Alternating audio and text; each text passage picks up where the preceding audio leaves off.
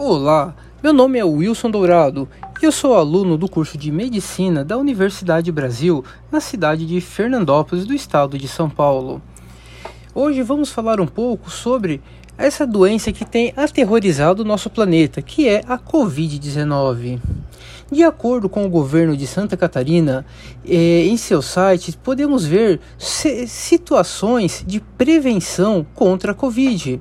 Uma delas, onde inicia nossa lista de prevenção, fala sobre lavar bem as mãos e com muita frequência, usando álcool em gel ou água e sabão. E por que devemos fazer isso? Sabia que lavar as mãos com água e sabão ou usar álcool em gel mata os vírus que podem estar nas suas mãos? É isso mesmo. A água e o sabão e o álcool em gel ajudam muito na prevenção. Como segundo item, vemos que devemos manter uma distância mínima de um metro entre você e qualquer outra pessoa que esteja tossindo ou espirrando. Isso porque quando alguém tosse ou espirra, gotas de fluido que podem conter o vírus são liberadas pelo nariz ou pela boca. Se você estiver muito perto, pode respirar essas gotículas e com elas o vírus da Covid-19. Evite tocar os olhos, nariz e boca. Isso porque as suas mãos tocam muitas superfícies e podem estar contaminadas com o vírus. Uma vez contaminadas, as mãos podem transferir o vírus para os olhos, para o seu nariz ou a sua boca. A partir daí, o vírus pode entrar no seu corpo e causar a doença da Covid-19.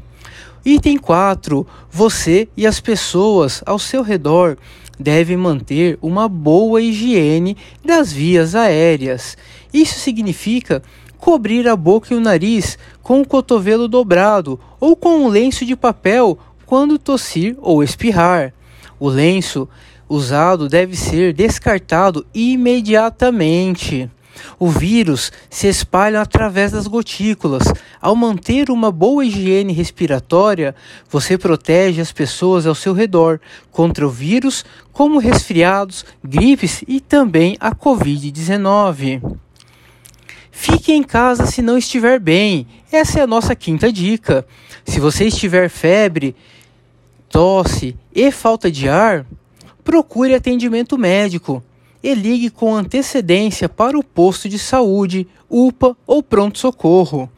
Ligar com antecedência permitirá que o seu atendimento seja direcionado rapidamente ao centro de saúde certo.